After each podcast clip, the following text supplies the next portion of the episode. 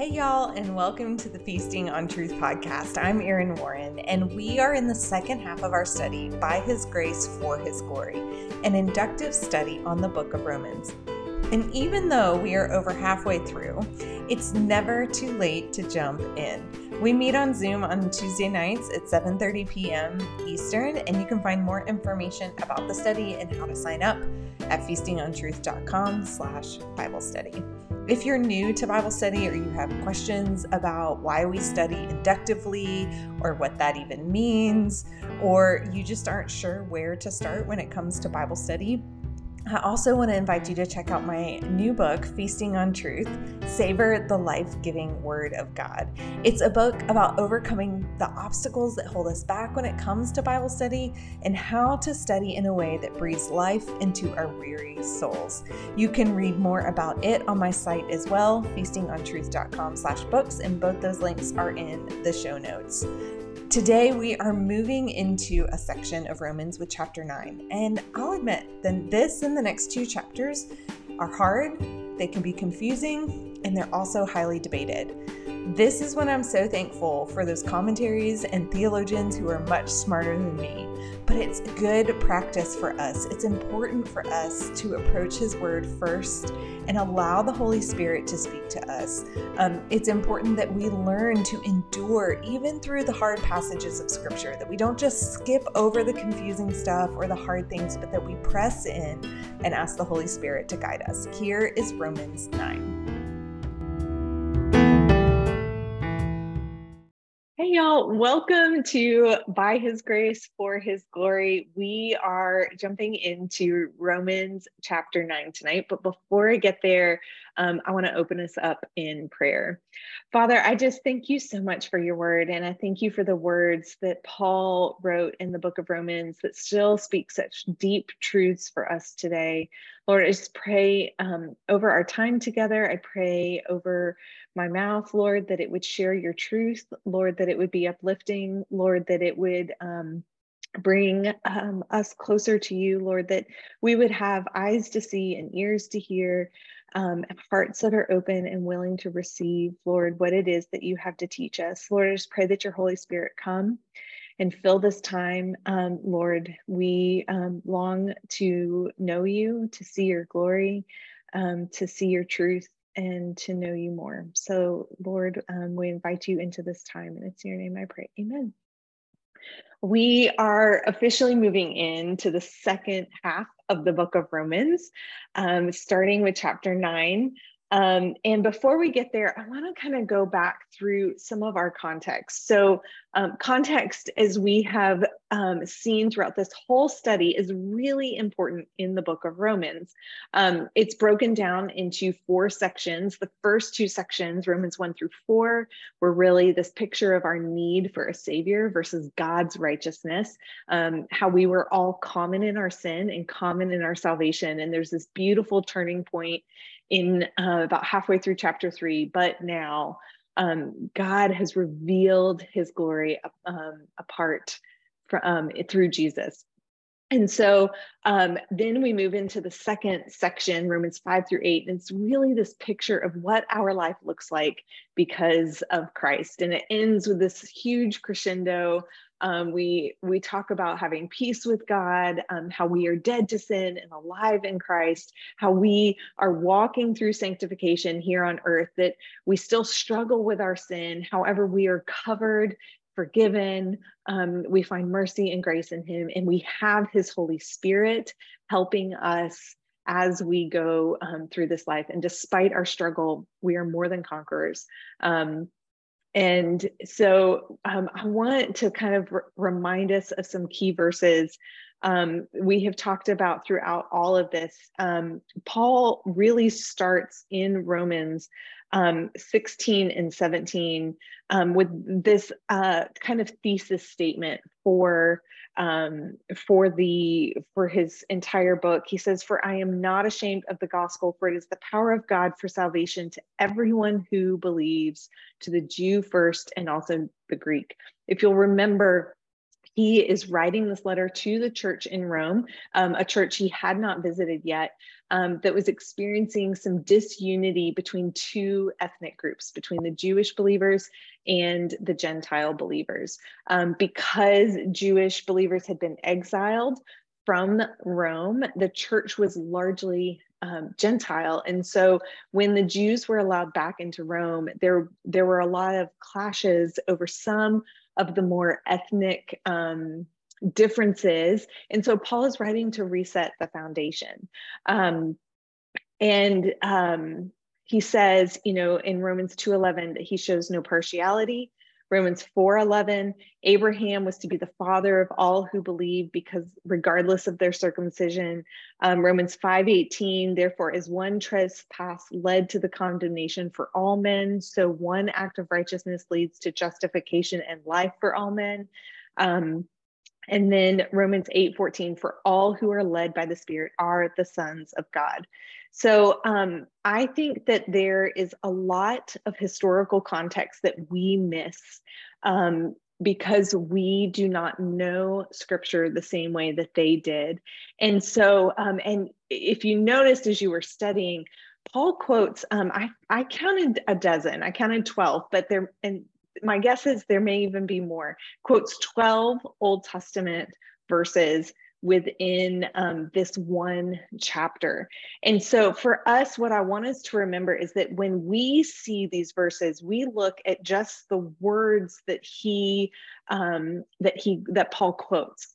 But for the Jews that are listening to this letter, it would have triggered for them the whole story because they knew the Torah, they knew the the, the prophets, um, what we know as the Old Testament, they knew intimately, and so it was ingrained in their history. It was ingrained in their culture. It was how the preservation of Scripture was passed on. Remember, they taught it to their children, and so for them to hear some of these verses, it would have triggered the entire context of those verses. So that's why it's really important when we are studying, particularly in these next three chapters, because they are going to um, Paul is going to reference um, a lot of Old Testament verses in these three chapters, is for us to do the extra work of going back to those verses and reading them in context and seeing what else is going on and what the story is, what's going on in the history of those, so that it helps us better understand what's going on. I think when we get this chapter, we are often tempted to shift back into that self centered approach of scripture where we ask the question, what does this say about me? And I think um, we might do it out of fear. Um, we might do it out of confusion. We want to know what does this say about me? Um, and as I was really wrestling through this passage, I just felt God continue to press upon me, tell them who I am, tell them who I am. This is not a passage about us. This is a, pa- a passage about God. And so I want us to remember who our God is. Um, we have already learned through Paul's words that he is the righteous judge. There's no flaw in his judgment. Um, he is just, he is merciful, he's full of grace, he is worthy of glory and honor and um, praise. He and thanksgiving. He is the creator. Now, remember that the word creator doesn't mean he's creative. Um, for them, being creator meant what comes first is chief. It carried the idea and the intonation of sovereignty, that he is sovereign over his creation. And we're actually going to see um, a very artistic example in Romans 9 of an artist having sovereign control over um, over the creation. And so it points to his eternal nature that he existed before creation. Um, and it helps us remember that he is bigger than anything we can imagine. Um, so Romans 9, like I said, kicks off a new section, Romans 9 through 11 um, that is a connecting of the Old Testament to the New. Um, it's showing how Jesus is the fulfillment of these Old Testament promises and really showing how God is creating a new multi ethnic family through um, the blood of Jesus Christ. Um, so I want us to remember what Paul has just said in Romans 8 14 through 17. For all who are led by the Spirit are sons of God. For you did not receive the spirit of slavery to fall back into fear, but you have received the spirit of adoption as sons, by whom we cry, Abba, Father. The Spirit Himself bears witness with our spirit that we are the children of God. And if children, then heirs and heirs, um, heirs of God and fellow heirs with Christ, provided that we suffer with him in order that we may also be glorified with him. So, Paul has been breaking down the pride of the spiritual position of the Jewish people, saying that being born a Jew is not enough, that we're all common in sin, common in salvation. God has created a new spiritual family, and that was the plan all along.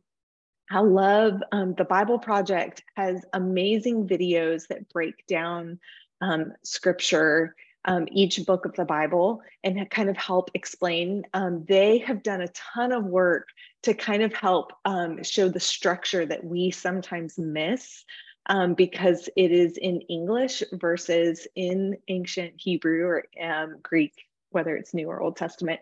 Um, and I love how they talk about the breakdown of chapter 9, 10, and 11.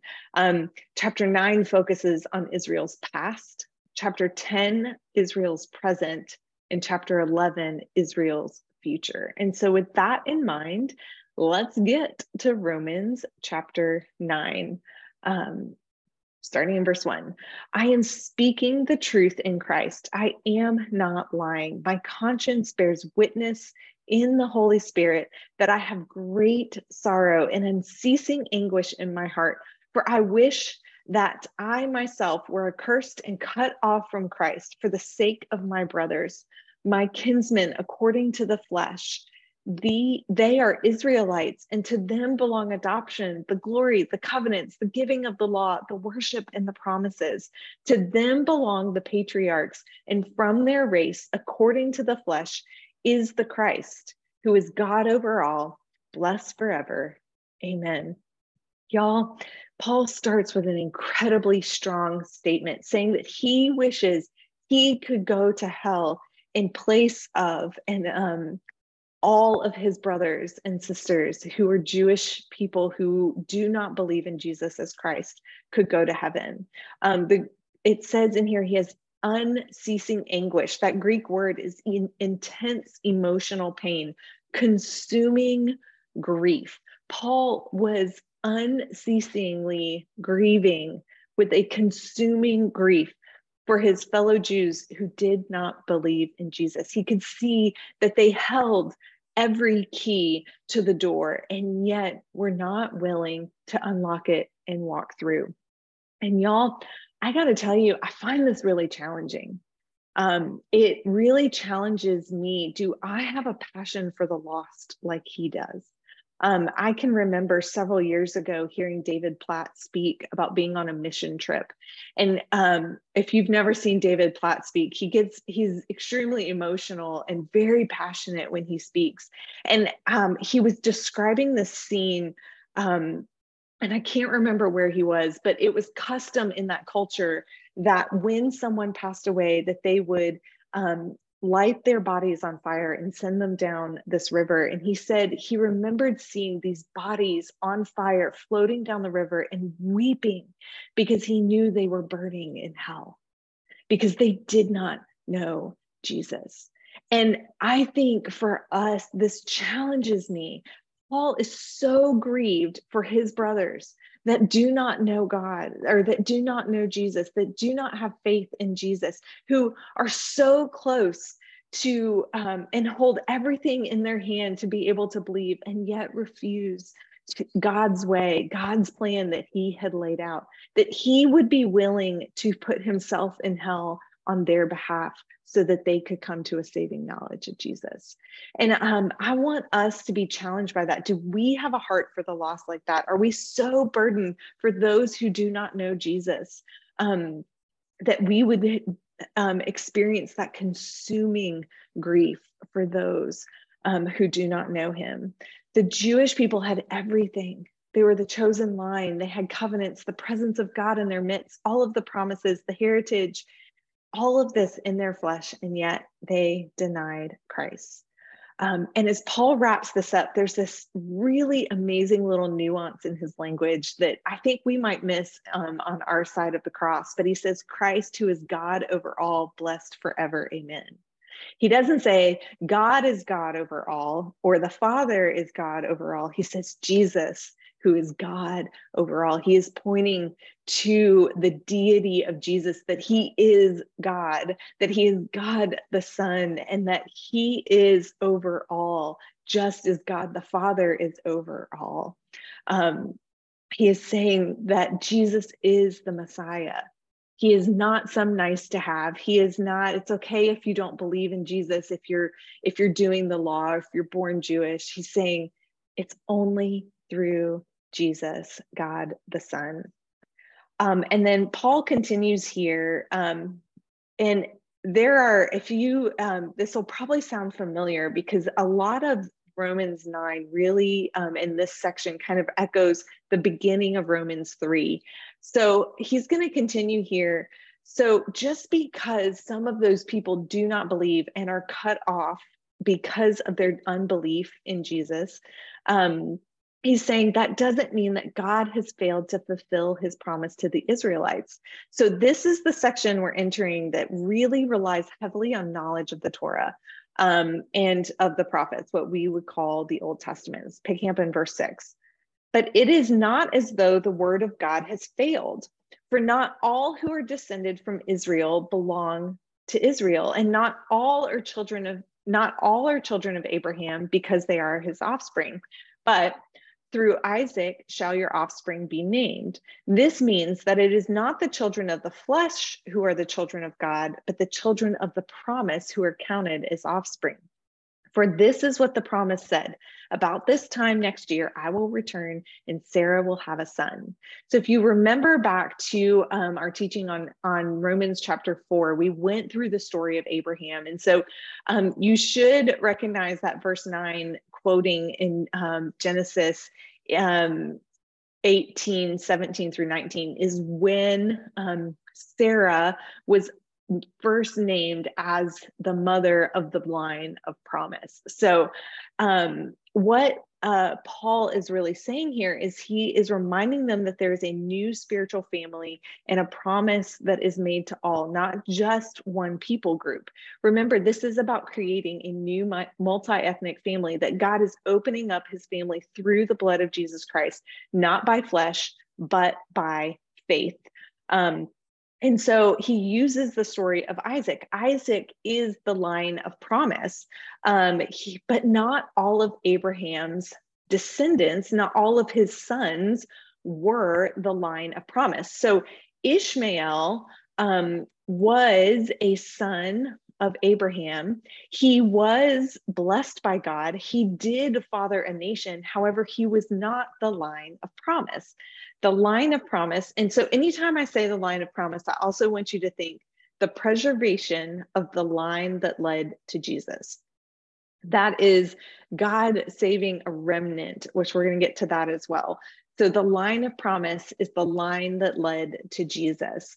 And so he, um, not every son of Abraham was in the line of promise. So he's using this as an example to say just because you were born of Abraham, it doesn't mean that you're part of the promise.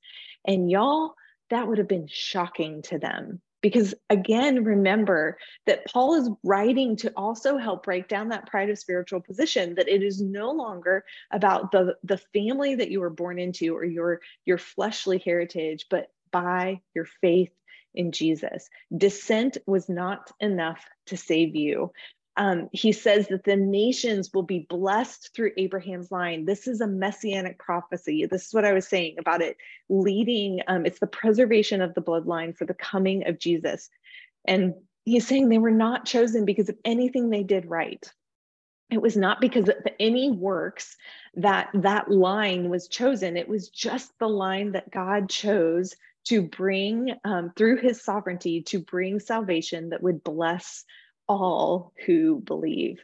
Um, so Paul's going to reiterate this again with um, the next um, family in the line, verse 10. And not only so, but also when Rebekah had conceived children by one man, our forefather Isaac, though they were not yet born and had done nothing good or bad, in order that God's purpose of election might continue, not because of works, but because of him who calls, she was told, The older will serve the younger. As it is written, Jacob I have loved, and Esau I have hated.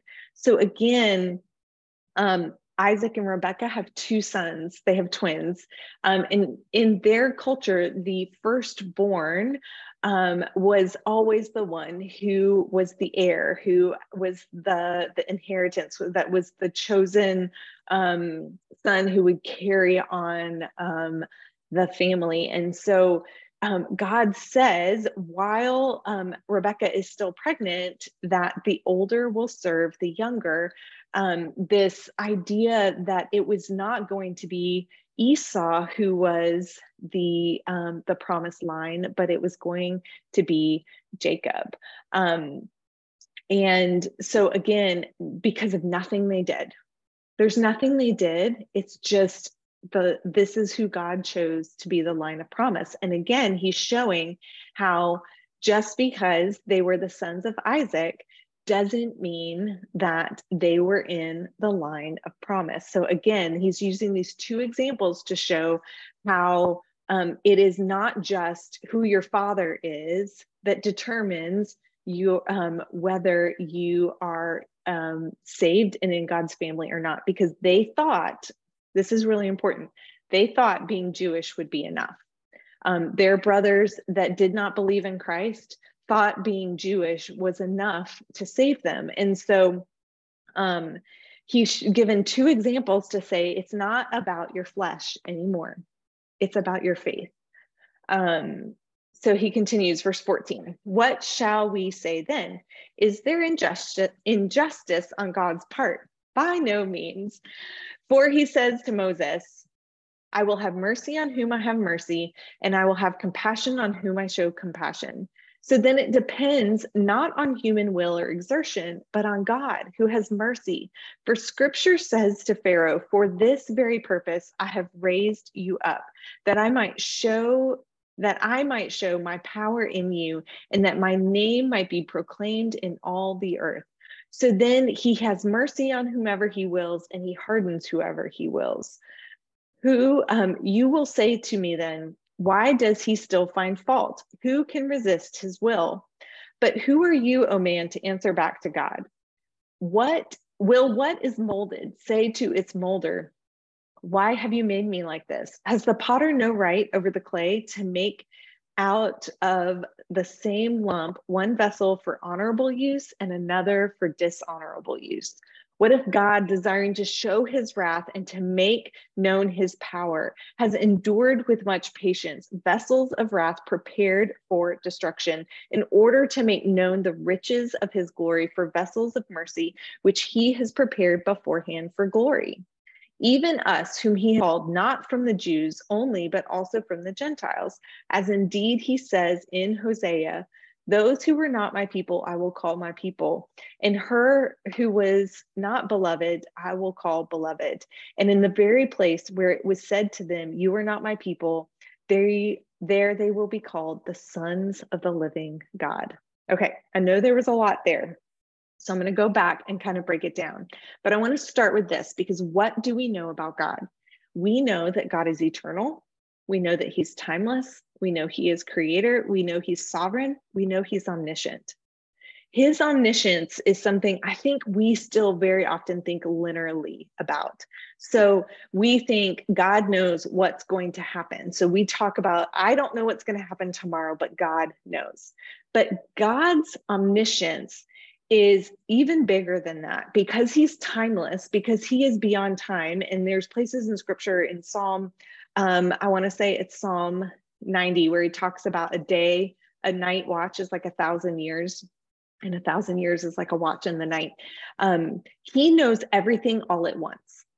And so he knows what is happening now he as if he knows what's happening a thousand years from now as if it is happening now he can see everything in the whole big picture so i want us to remember that god is not thinking linearly he sees everything all at once because of his omniscience um, and so this is one of these places where we're going to see um, the importance of the context so um, we have this quote where he says, For I will have mercy. He tells Moses, I will have mercy on whom I will have mercy, and, and I will have compassion on whom I have compassion. Now, when we read that right now, it looks like he's saying, um, Listen, I, I'll choose whoever I want to have mercy on, and I'll choose who I want to have compassion on.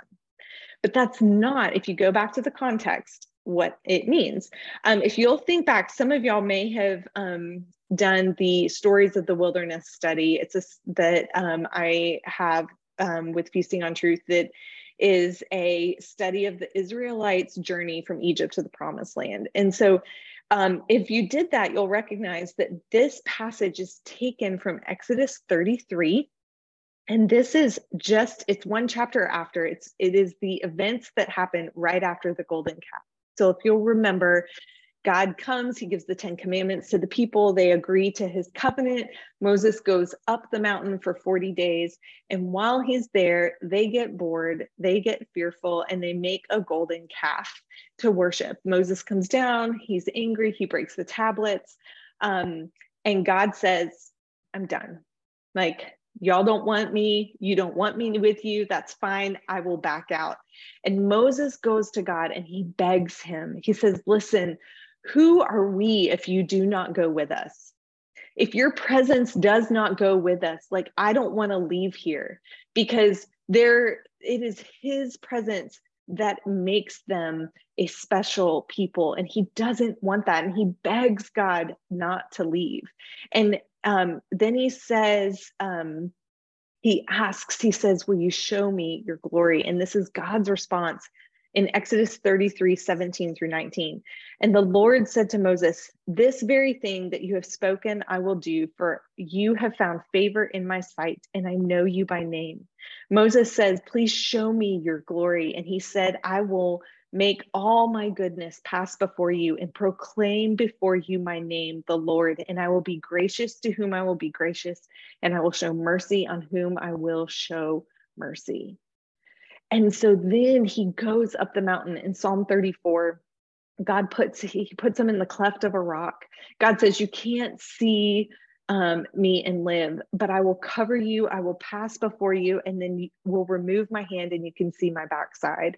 And as the Lord passes, he he proclaims his name. He says, "I am the Lord, the Lord, a God merciful and gracious, slow to anger, and abounding in steadfast love and faithfulness, keeping steadfast love for thousands, forgiving iniquity and transgressions and sin, but who will by no means clear the guilty, visiting the iniquity of the fathers on the children and the children's children to the third and fourth generation.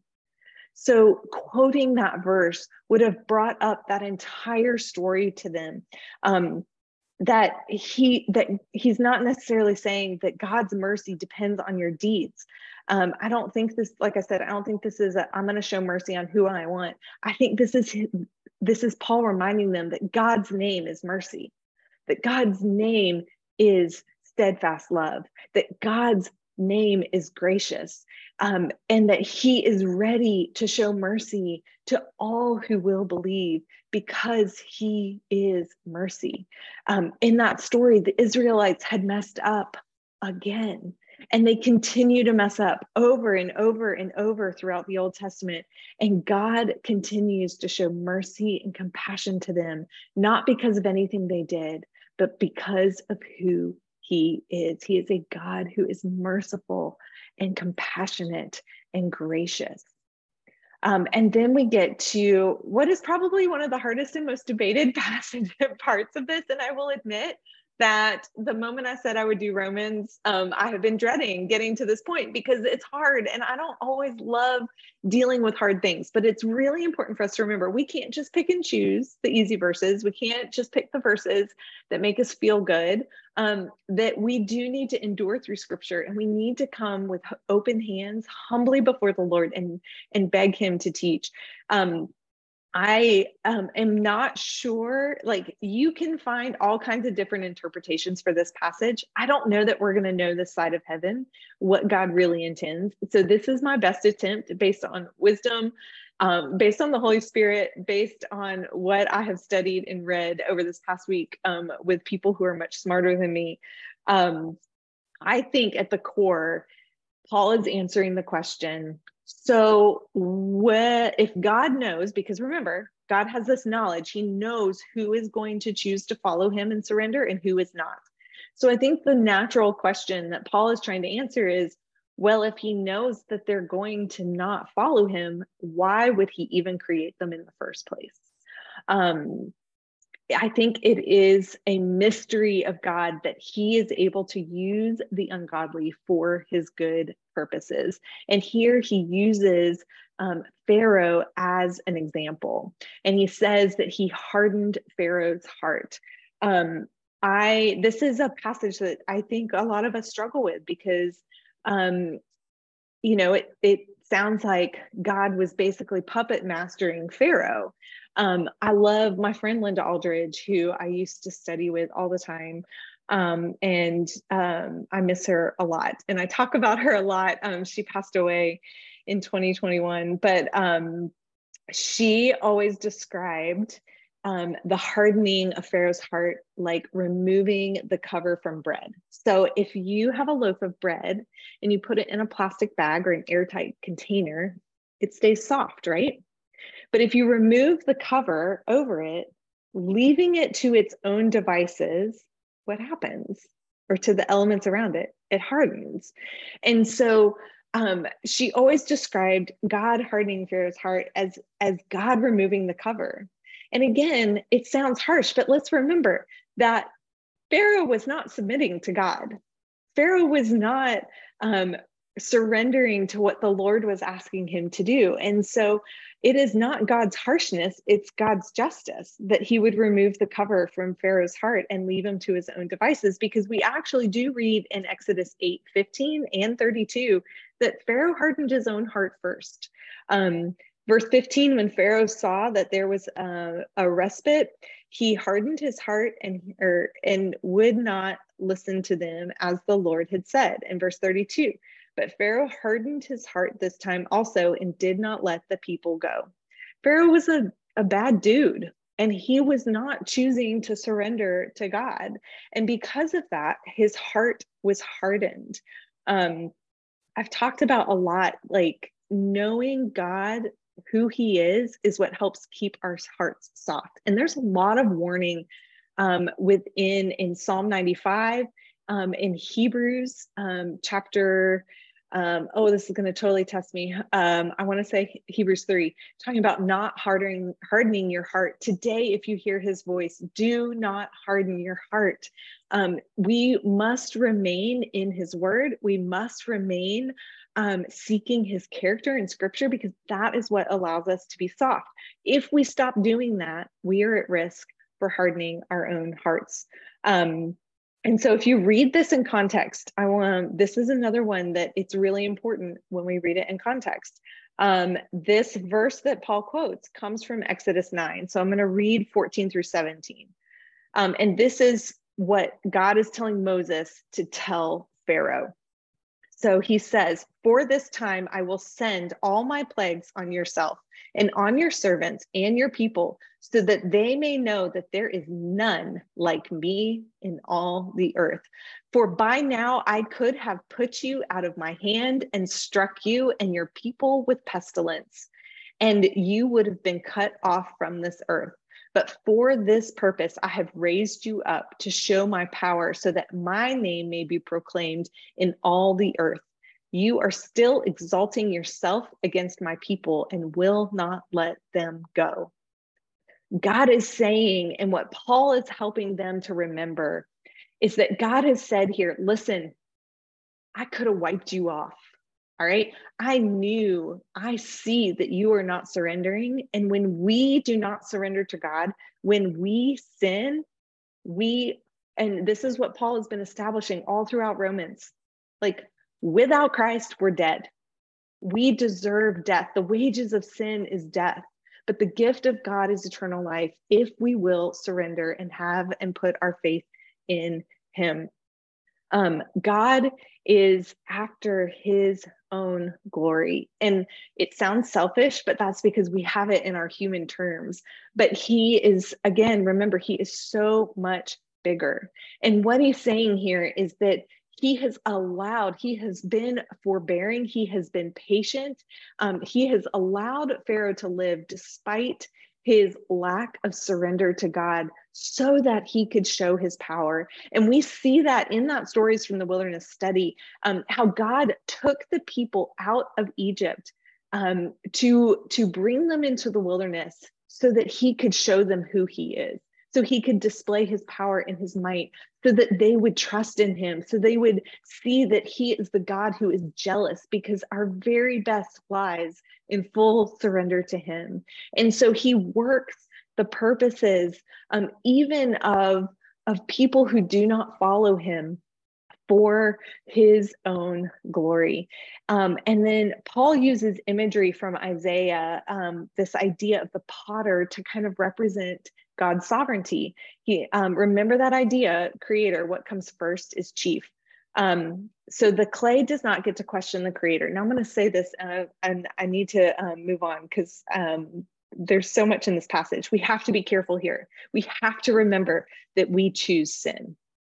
That when it says we don't get to question the way that the creator made us, God did not um, cause us to sin. He did not make us sinful we choose sin. That is our own choice. And we do not get to excuse our own sin by saying, God made me this way. Well, who am I to question the potter? He just made me this way. No, he intends that we become more like him. He intends that we become um, more like um, more perfect and and and removing that sin and separating ourselves from that sin. That sin is not god caused and that sin is not representation of god. That is a representation of our own choice to put something else in the place of god. Um, so i really think this passage is more about um, why um, like why would god make people who he knew would not choose him um, or um, that God made us even though He knew we would sin. Um, and I think that um, those verses 22 through 24 really show, you know, the, the idea that he has endured with patience those he knew would not follow him in order to um, make known his glory to those he knows will surrender. Um, those who he has prepared for glory, um, not only for the Jews, but also for the Gentiles. And then he quotes two verses from Hosea. Now, I don't have enough time to go deep here, but if this is a place where you can do deeper study within your small groups, or um, if you want to go back through this week, um, Hosea 1 and 3, y'all, both of these verses get quoted. Um, just real quick, the context of Hosea um, is that Hosea was a prophet who God called to marry a prostitute. Um, and it is a picture, his marriage becomes a picture of Israel's um, relationship with God. One of the things we talked about in the stories from the wilderness study was about um, being on Mount Sinai um, and God establishing this covenant with his people is related to a Jewish wedding ceremony, and in particularly a ketubah, which was a contract between the husband and wife, kind of like a define the relationship like this is what we're going to be about. Um, and so god is the faithful husband and israel is um, the the bride who continues to prostitute herself to be unfaithful to god choosing their own way instead of god's way. Um, they literally did it within a couple weeks of of the initial wedding ceremony um, with the golden calf, and they do it again in the days of Hosea. Um, but the book of Hosea is this beautiful picture of our faithful God who continues to remain faithful even when we are unfaithful, even when we choose sin, um, even when we um, can put someone out, something else, or someone else in place of God in our life, that He continues to be faithful to us. And so Paul is saying, listen, in the same way that um, you were restored to God so are the Gentiles. We are all brought close. We are his new multi-ethnic family. One of my favorite passages in First Peter 2, 9 and 10. But you are a chosen race, a royal priesthood, a holy nation, a people for his own possession, that you may proclaim the excellencies of him who called you out of darkness into his marvelous light. Once you were not a people, but now you are God's people. Once you have not received mercy, now you have received mercy. And then Paul's going to tie to another um, verse in Isaiah, um, pick up in verse 27. And Isaiah cries out concerning Israel, though the number of the sons of Israel be as the sand of the seas. So that is a reference to Hosea 110. And then he's going to move into um, Isaiah only a remnant will be saved, for the Lord will carry out his sentence upon the earth fully and without delay. As Isaiah predicted, if the Lord of hosts has not left us offspring, we would have been like Sodom and become like Gomorrah. So, this is that reference back to God. He is merciful, He is gracious, He is abounding in steadfast love, He is forgiving. However, He will not clear the guilty. Um, and he will preserve a remnant. He will preserve the line of promise. If you do not choose to submit to God, you're not covered. Um, salvation only comes by faith in Jesus. Being born as a son or daughter of Israel was not enough to save you. Your sin is still counted against you. He is a God of justice. Um, and so often I think we read passages like this and we go, well, how can God be so mean? But we have to remember if we do not choose to surrender to God, we cannot expect Him to protect us. Um, we need to submit to Him and surrender in faith to Him in belief in Jesus Christ as our only means of salvation. Um, and then we're going to close out this chapter. He says, What then shall we say? That the Gentiles who did not pursue righteousness have attained it. That is a righteousness that is by faith but that Israel, who pursued a law that would lead to righteousness, did not succeed in reaching that law. Why? Because they did not pursue it in faith, but as if it were based on works. They have stumbled over the stumbling stone, as it is written Behold, I am laying a stone in Zion, a stone of stumbling, a rock of offense, and whoever believes in me will not be put to shame um, the Israelites continued to chase the works of the law as a means to get righteousness. And we cannot work our way to salvation. The whole of the Old Testament was pointing us to Jesus. The book of Hebrews um, lays this out beautifully um, God provided a cornerstone. He provided a foundation for our whole faith, and they stumbled over it because they continued to do things their way. Um, I really like the way that the New Living Translation um, translated uh, verses 31 and 32. But the people of Israel who tried so hard to get right with God by keeping the law never succeeded. Why not? Because they were trying to get right with God by keeping the law instead of trusting in Him. They stumbled over the great rock in their path. They didn't trust God's way through Jesus. Um, I want to sum this up. We, um, this is kind of my summary for this. We are saved by faith alone, no matter our heritage. The Lord withholds judgment. He allows those who surrender and those who do not to live longer to accomplish his purpose for the glory of his great name. He is God and we are not. And I think this passage in the next two chapters, I think remind me of this. Remember, this section is connecting the Old and New Testaments. The NIV Bible commentary says this if we are to embrace the gospel, um, if they, so speaking of the Jewish people, if they are to embrace the gospel, they must see how it is truly the fulfillment of the Old Testament. Jewish Christians also need to be assured that their faith in Christ does not mean they have ceased to believe in the God of the Old Testament and of their Jewish Jewish heritage. But Gentile Christians must also see a connection between the Old and New Testaments.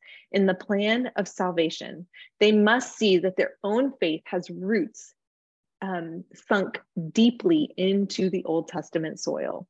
We need the Old Testament to understand God and to understand his plan.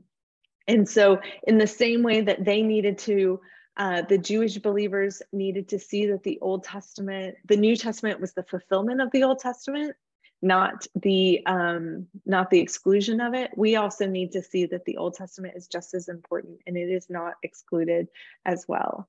Um, one commentary that I was reading pointed to the Jews' trust in their in their position and the law to save them. And I think this begs us to question too um, are we doing the same thing? Are we putting our trust in anything else that isn't our God?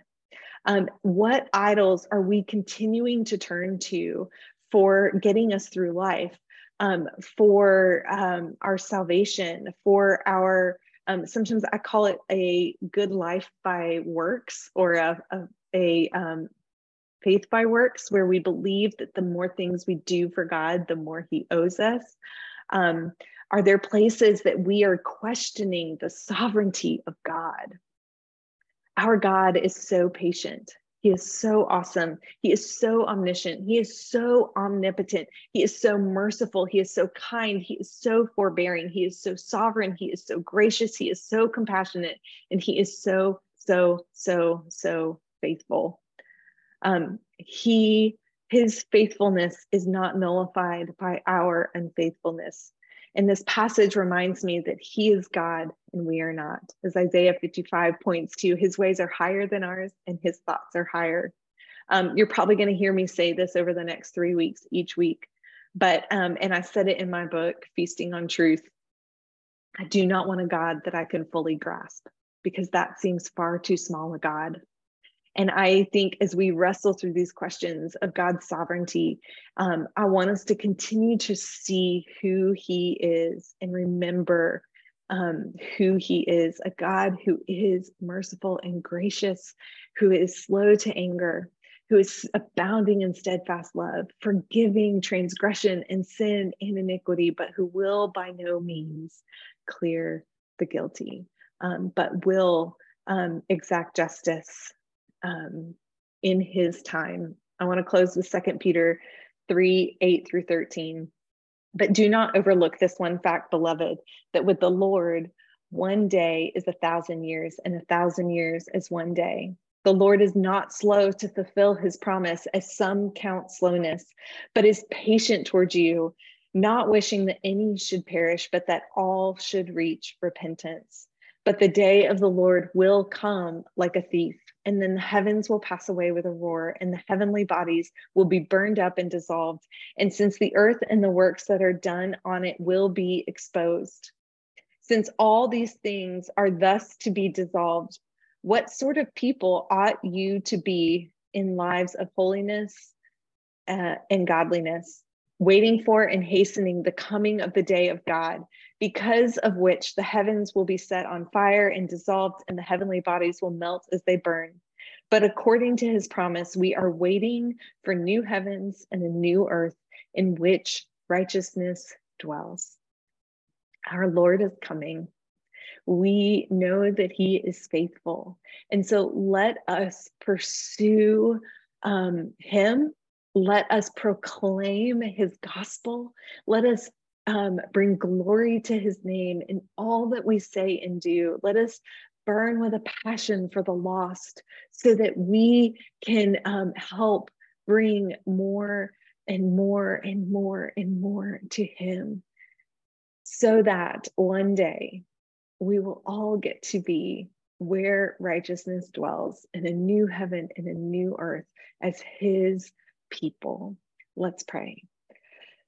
Oh Lord, you are just beyond all that I can even grasp. And Lord, I want us to be okay with that. I want us to know that we can trust you and that we can move forward even when we don't understand you.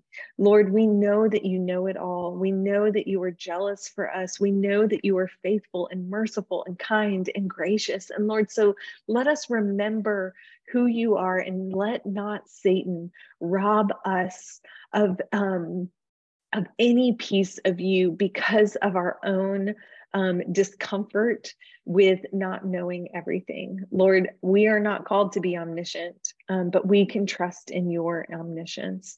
Lord, I pray that as we continue to move into Romans 10, that we would continue to ask that question what does this say about you? And hold firmly to who you are, even when we are unsure um, of what something means. But God, let us. Um, rest in you because we know that you are good and that you are with us. Lord, guide us this week in our study time, and it's in your name I pray. Amen.